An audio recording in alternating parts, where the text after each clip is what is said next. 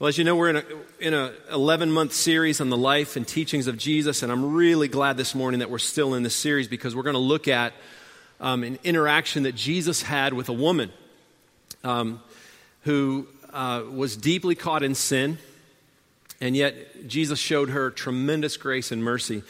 And this morning, uh, in light of the events that that started uh, in Charlottesville, Virginia last weekend, and then all of the other incidents that continue to flood the airwaves and, and our social media outlets, I just thought it would be timely to take a significant um, look at this interaction that Jesus had with this woman, a woman who lived in the area, the region of Israel called Samaria. It was a moment where Jesus decided to teach his followers how to handle some of the social, uh, some of the uh, toughest social topics of the day. I struggle with that in the first service too. All right, first day with this new tongue. I'm just trying it out. So, but what's interesting is the Bible doesn't give us uh, this woman's name. We don't know a whole lot about her, but, but we know her as the woman at the well, or the Samaritan woman, the Samaritan woman.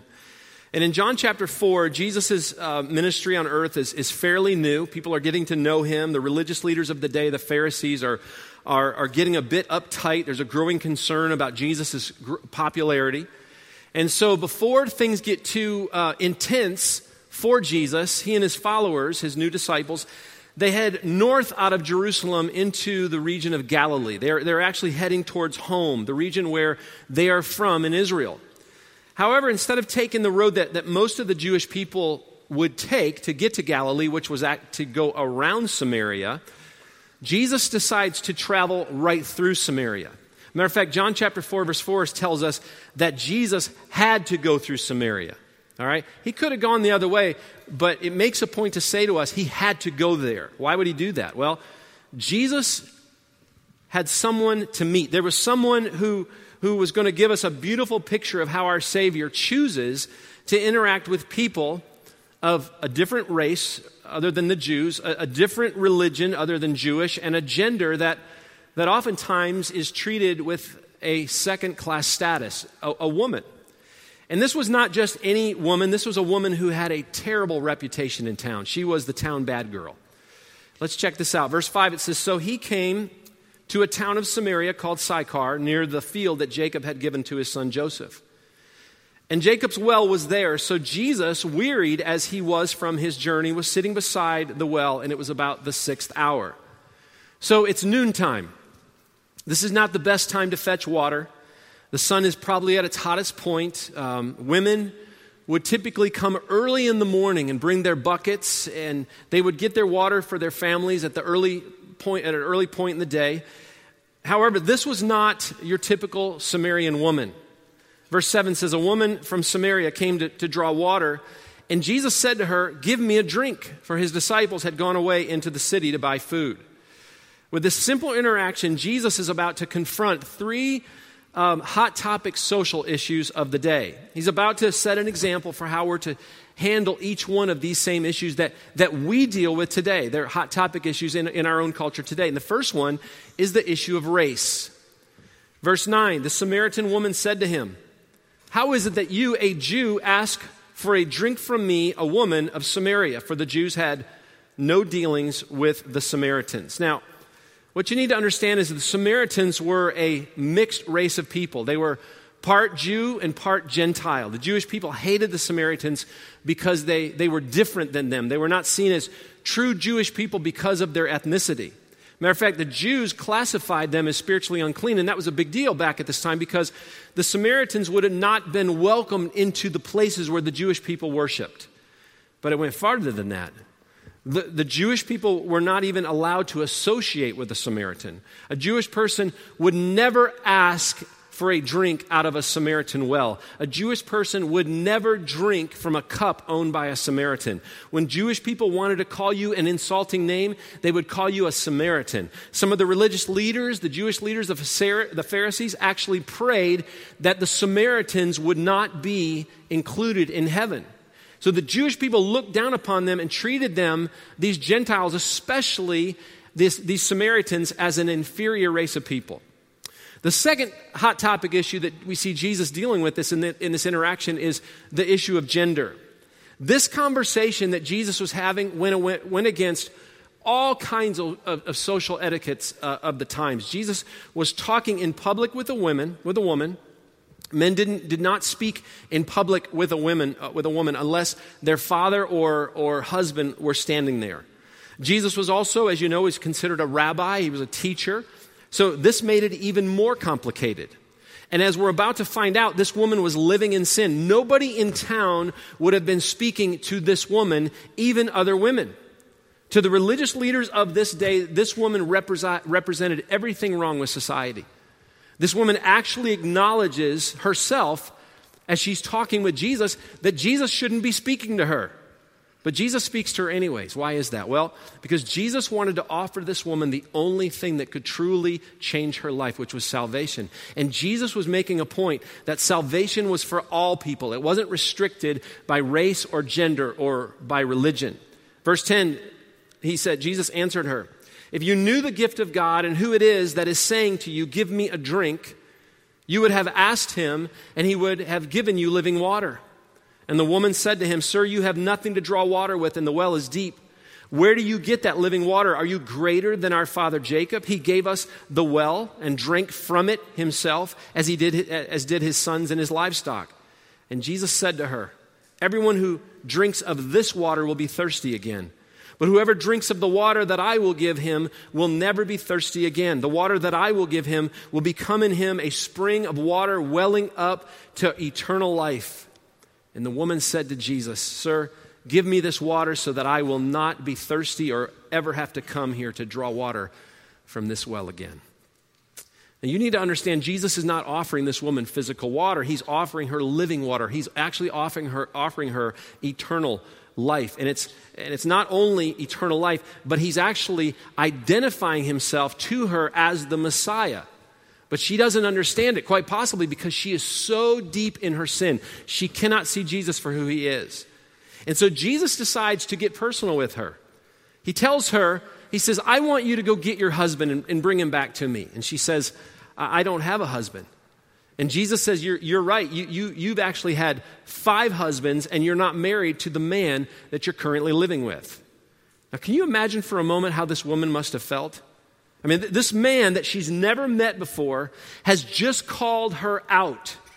He's just identified her, her, her, her background, her past, her present. And she immediately changes the topic and she tries to lure Jesus into a popular debate about worship. She wants to move the conversation now away from her sin and her present situation. And Jesus uses the opportunity to confront another hot, hot topic issue, which is religion. Look at verse 19. The woman said to him, Sir, I perceive that you are a prophet.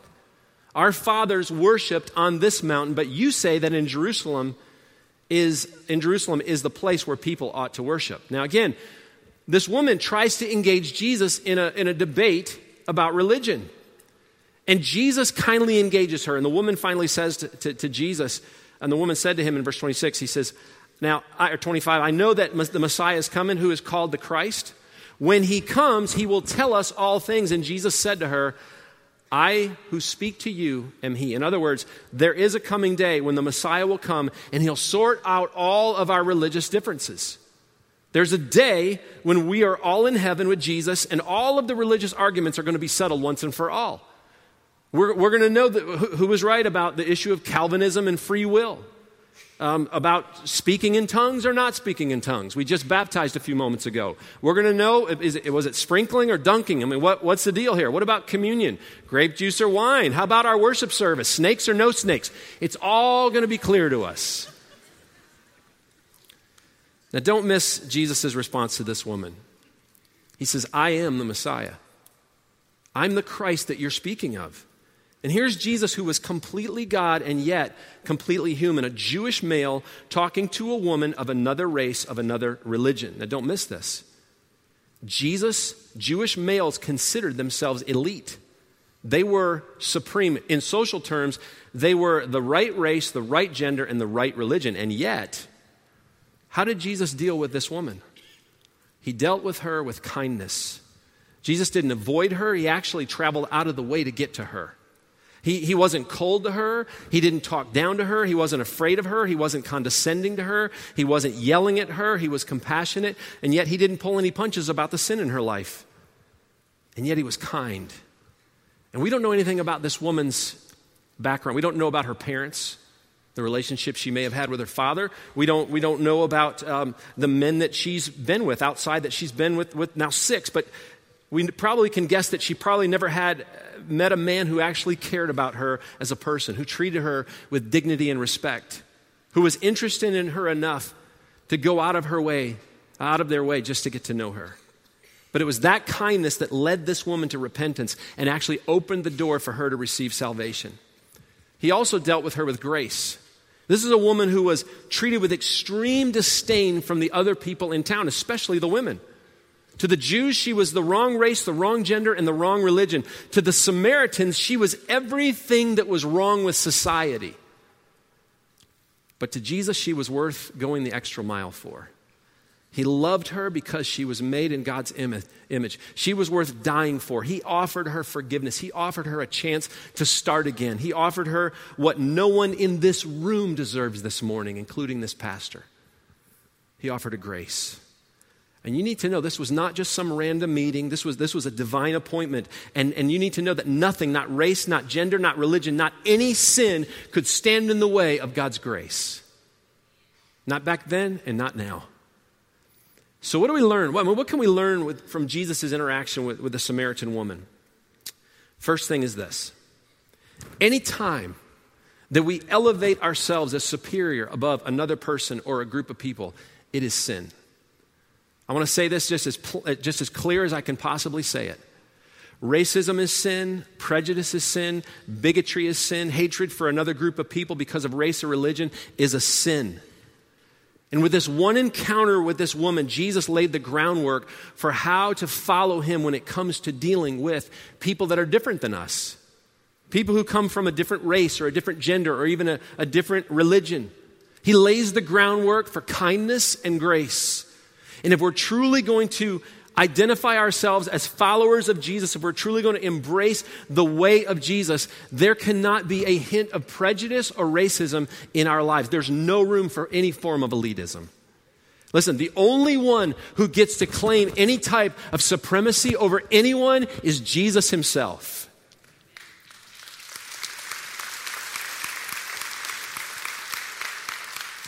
We're in a day when we're, we're just constantly being forced to view images or hear stories that, that challenge our hearts to constantly deal with how we genuinely feel about these hot topic issues. You know, how do, how do you know, how do you know if even a hint of racism is present in, your, present in your heart? Well, the next time that a racial issue blows up in this country, you need to ask yourself the question where's my heart going? Where, where, what, what kind of feelings are welling up inside of me? What, what thoughts go through my mind? And that's a tough one. It's a tough one. The next time there's a terrorist attack, do you, do you find yourself filled with righteous anger for, for the terrorist, or, or do you have a hatred inside of your heart for an entire group of people? An entire group of people of another religion. See, there, there's a lot of anger in this country right now. You don't have to look hard to find it. But there's a big difference, we need to understand this, between anger that's fueled from hatred and righteous anger. I'm a, I'm a white male. I live in a, in a predominantly white community. I pastor a predominantly white church.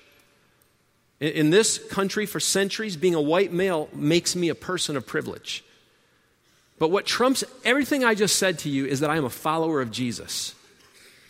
And that means that I am following his teaching, I am following his example. What, regardless of what culture says, regardless of what political, any political party that we may follow says, I am a follower of Jesus and I am, I am commanded to follow his teaching and his example. And, and I want to emulate how he treated other people. Philippians 2 says that when, when Jesus came to earth, he actually made himself nothing and he took on the form of a servant. He went out of his way to love those people of, of that, that people of privilege looked down upon. He spoke up and he defended them. So when I see a group of white supremacists hurling racial insults towards blacks or Hispanics or Jews, that should anger me.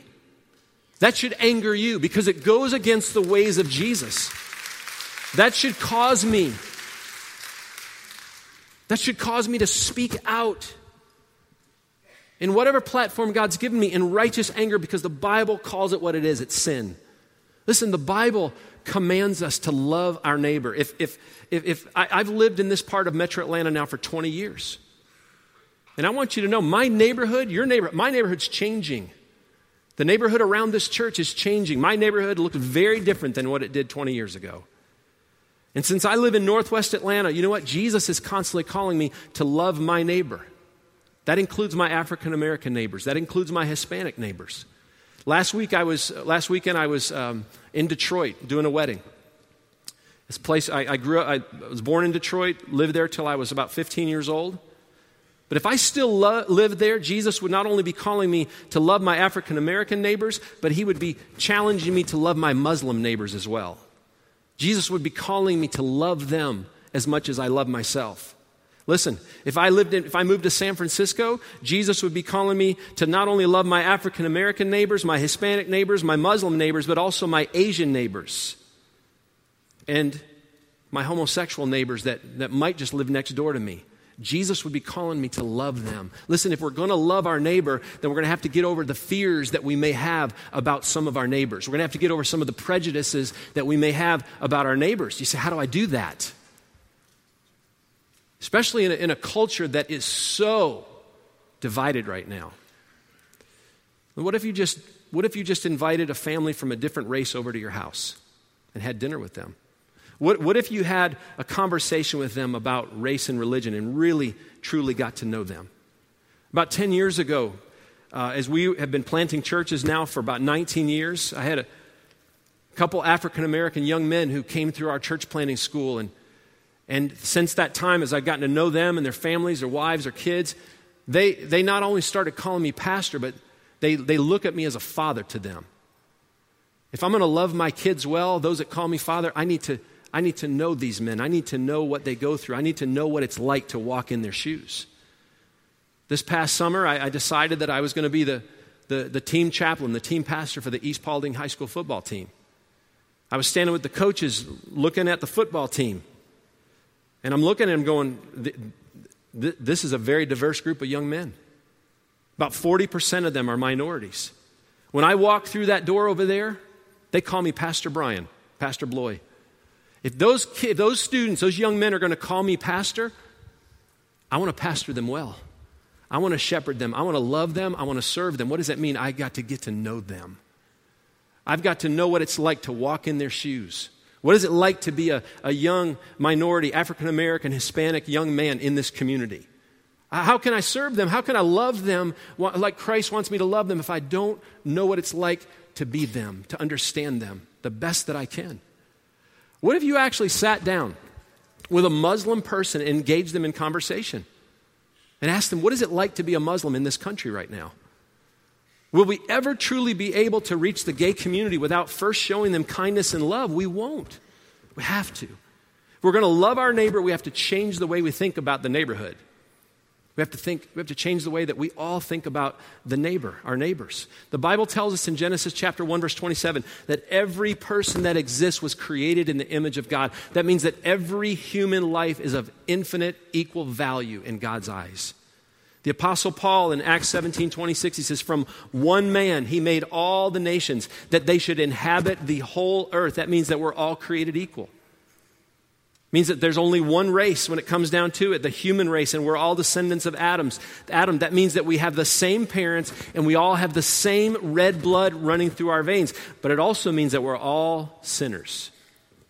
We've all fallen short of God's glory and, and God's free gift of eternal life. It's offered to anyone, whether they're white, black, brown, Asian, Indian, Muslim, Jew, Whoever believes on the name of the Lord Jesus Christ as personal Lord and Savior will be saved. It doesn't matter where you come from. Doesn't matter what you've done. Doesn't matter what your background is. Doesn't matter what side of the tracks you grew up on. What race you are. You see, the gospel is the only thing that brings all people into the same family. You hear that? The Bible tells us that, that, that, we're going to spend eternity in heaven worshiping with people from every tribe, every language, and every nation. Listen, I don't want to wait until I get to heaven to experience that. I want to experience it here on this earth. I want to experience it on Sunday morning here at Westridge Church. I don't want to just experience in the football stands when we're all pulling for our favorite high school football team and none of us care about what color we are. I want to experience it on the most segregated time in America, Sunday morning. And I want Westridge Church to lead the way.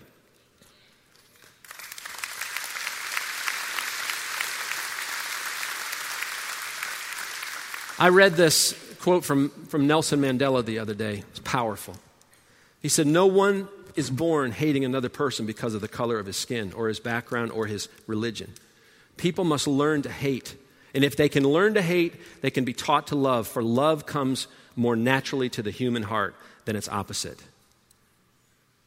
I, I want to say this in love to you. If you're a parent or if you're a grandparent in this room, I want to challenge you to change the rhetoric in your homes, even the subtle rhetoric. Nelson Mandela is right. We don't come into this world hating other people because of their skin color, their background, or their religion. Somewhere along the lines, it's either taught or caught. As we're discussing current events in our homes, if the conversation in the living room or around the kitchen table all of a sudden just begins to take on a racist nature, then we're leading our children into sin. We're teaching them that they are superior than another race or, or group of people. We're teaching them uh, to have disdain and hatred in their heart for, for the people that God made in His own image, the people that Jesus died for. And I want to tell you how strongly God feels about that. In Luke 17, Jesus is with his disciples and he puts himself in the midst of a group of children, pulls one of them towards him. And he gives us a strong warning about leading people into sin, especially children. He says it would be better to be thrown into the sea with a millstone hung around your neck than to cause one of these little ones to fall into sin. And so here's the thing if we're going to truly change our community and our country, then we have to call racism and bigotry out for what it truly is it's sin. We learn from Jesus' interaction with the Samaritan woman that no one group of people is more, than, more superior than another. The next thing that we learn is that the only thing that can tear down the walls that separate us and bring healing, race, gender, religion, is the gospel. When you turn on CNN, when you turn on Fox News, when you turn on MSNBC, or you, or you go to Twitter or even Facebook, what, what do you see? You just see, you see racial walls being put up. You see gender walls being put up. You see religious walls being put up. We see, we see the lostness of our world right in front of us on those TV screens. We see the depravity of man just rolling through our social media feeds. And it's so easy, isn't it? To get caught up in all the, the furor. It's co- so easy to get sucked up into it. It's so easy to let our flesh get stirred up. So easy to, to lose sight of why we're here. It's easy to, to get sucked into the conversations about temporal things, isn't it? About things that, when it comes to eternity, really don't matter. When the way of Jesus is to keep our eyes on eternal things. Listen, it's, it's dark out there. It's dark out there. But Jesus has pointed the way for us. He's actually shown a light into the future. In humility, Jesus laid down his life on a cross so that a way could be made for, the, for man to come out of this sinful depravity and this state of spiritual death, so that we could reach God, so that things could be made right between us and God once and for all. And the cross not only made a way for things to be made right between God and man, but you need to know that the cross also made a way for things to be made right between Jew and Gentile, black and white, man and woman, male and female. This is how the Apostle Paul described it in Ephesians chapter 2, verse 14. He said, For Christ himself has brought peace to us. He united Jews and Gentiles into one people when in his own body on the cross he broke down the wall of hostility that separated us. Listen, the gospel not only has the power to expose the sin uh, of racism and prejudice, but it has the power to shatter the walls of hostility that separate us. Jesus broke down those walls. Satan desperately wants to build them back up. And we need to be wise enough to see when that's happening. We cannot, as followers of Jesus, be fooled by any, any, his, his deception. This is, a, this, is, this is a time, this is not a time for us to get sucked into the muck. This is actually a time for us to lead. This is a time for us to lead our community out of this darkness. The Bible says we're actually his ambassadors. 2 Corinthians 5:20 says, "Therefore we are ambassadors for Christ, God making his appeal through us. We implore you on behalf of Christ, be reconciled to God." In other words, the third thing that we learn is it's our responsibility as Christ's ambassadors to lead the way to reconciliation and unity. I want to tell you what happened to this woman so we can just put a bow on this story. And I want you to go home and go, What happened to the woman? It says in verse 28 after this encounter with Jesus, she left her jar, her water jar, and she went away into town and said to the people, Come see a man who told me all that I ever did. Can this be the Christ? I mean, think about this. One day, here's this woman. She wakes up in the, in the morning. She's not going out where all those other women are by the well. She waits till the last one leaves. She grabs her, her, her water jar. She makes her way to the well with her head down. She may have faced ridicule. Who knows what she was facing at that moment? But she's lonely. She's, she's, she's, she's without hope. She's trapped in her sin. And when she gets to the well, she meets a man who tears down racial, gender, religious barriers to, to, to, to, give her this opportunity to start again. And what does he do? He gives her living water, he gives her salvation. The next thing we see, she's inviting everyone she sees to meet the man who, ever to- who told her all that she ever did. Now, think for just a moment about the barriers that she had to go through to do that. She had to get over her fear. She had to get over just the, the, the fear of being ridiculed, the fear of fear people, people rejecting her, turning their back against her. But when they saw her, they saw a different woman. She literally became an ambassador of Jesus, leading people to reconciliation and unity with God. And the Bible says that as a result of her, many believed in the words of Jesus. Think of how the community was changed in Samaria that day, in this little town of Sychar. Think of how people were, how, how that impacted how people related to each other. Westridge Church, we have been called to be ambassadors of reconciliation and unity. Every single one of us, we have a job to do. Jesus has shown us the way. He calls us to be people of the cross, to be, to be, to be his followers, to follow him. But I want you to know that starts with every heart. It's an individual calling, not just to our church collectively, but it starts in everyone's heart starts in my heart. When I see stuff on TV, when I hear things, I'm, I'm going to tell you what, here's where I go. What's happening in your heart? There needs to be repentance in our country. There needs to be repentance, maybe here this morning, over the sin of racism and bigotry and prejudice. So I want to ask all of you this morning what's in your heart? What's happening in your heart right now? As you see these images, you hear things, you're watching what's going on outside these walls, what's, what's going on in your heart. Once we've done business in there, listen, then we've got to go do some business out there, outside of these walls. And it's a daunting task, isn't it? It's not going to be easy. But we need to be the church in this community that, that leads this community towards rec- reconciliation and unity. We, we've, we've got to be that church. A few weeks ago, I was, I'd finished a year long Bible study reading plan. And uh, before I jump into another one, I, I did a couple quick ones that you find on the YouVersion Bible app. And I did this five day plan called When Faith Catches Fire. It was great. And I want to read to you the devotion from day, day four. It says this There's a new song arising. Can you hear it? It's deep within and longing to rise from a sacred place of silent hope to be a sound that will pierce the darkness. There's a new song arising. This new song will not be sung exclusively by a black chorus, a white ensemble, a Latino band, or an Asian soloist. No, this is a new song that will be sung by a multi ethnic, multi generational kingdom culture choir washed in the blood of the Lamb, a church united. But rest assured, this song rises not out of program promptings or emotional exuberance, but rather out of the depths, out of the leading of God's Spirit at work in the hearts of surrendered men and women it's not born out of hype, but rather hope.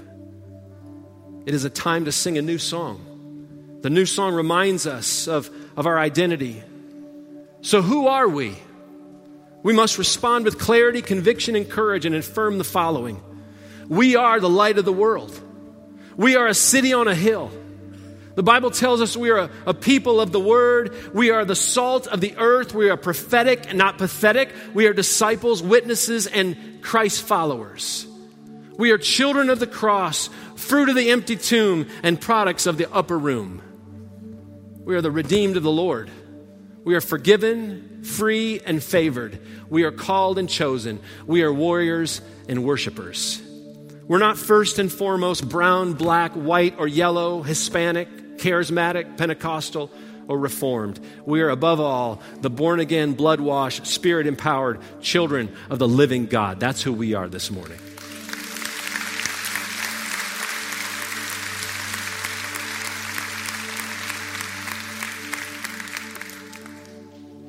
God's not called me to lead the world, to lead America. He's called me to lead this church, to pastor the people that call Westridge Church their home. And I'm asking you today, as your pastor, to stand with me against so much of the ugliness that we're seeing in our community, in our country today. To truly be the light of the world, to be the city on a hill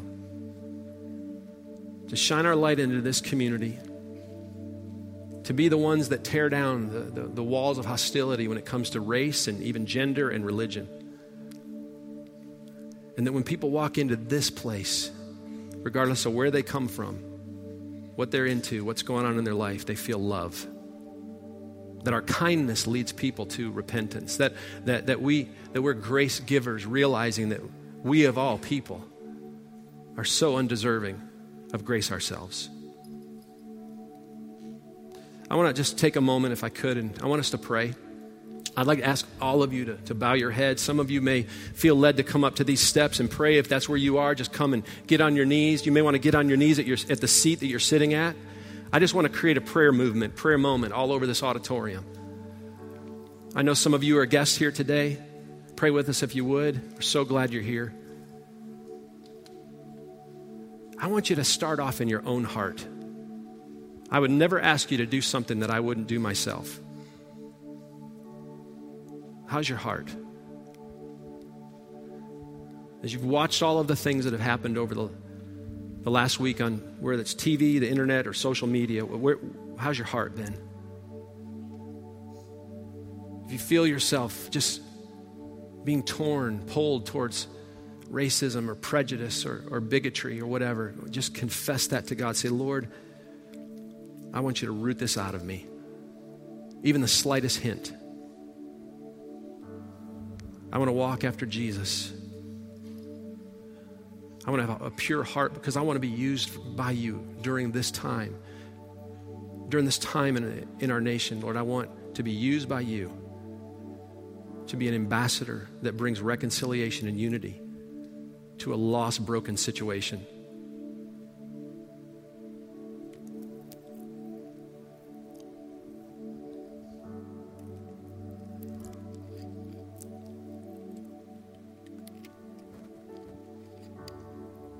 And I want you to pray for our church.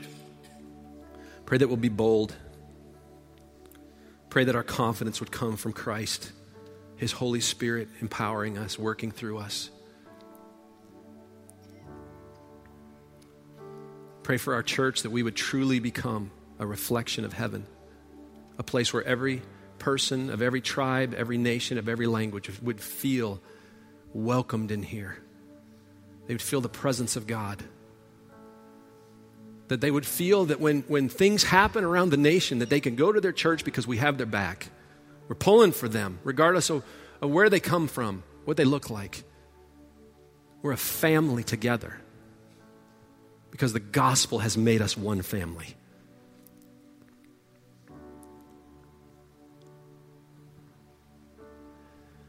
And let's pray for our country. Regardless of how you may feel about our president, good, bad, or ugly, let's pray for him right now. Give him wisdom, give him discernment. Holy Spirit, lead him. Pray for our, our government leaders. Pray for the voices out there that are talking right now. That God would humble and silent the voices of destruction and disunity and raise up leaders who will speak truth into this, point people to the true light. That God would heal our land, heal our nation. Father, we love you today. Thank you for calling us to be people of the way, people of the cross, people who, of Jesus, your true followers. And Lord, if we're going to truly call ourselves followers of Jesus, then we've got to follow what you taught, how you lived, and how you interacted with others, regardless of how we were brought up, regardless of what our background says, regardless of, of the community that we currently embrace. Lord, help us to, to say, No, I, I'm going to be a follower of Jesus, and I'm going to shine light. Lord, use me to shine light into a dark situation. Use me.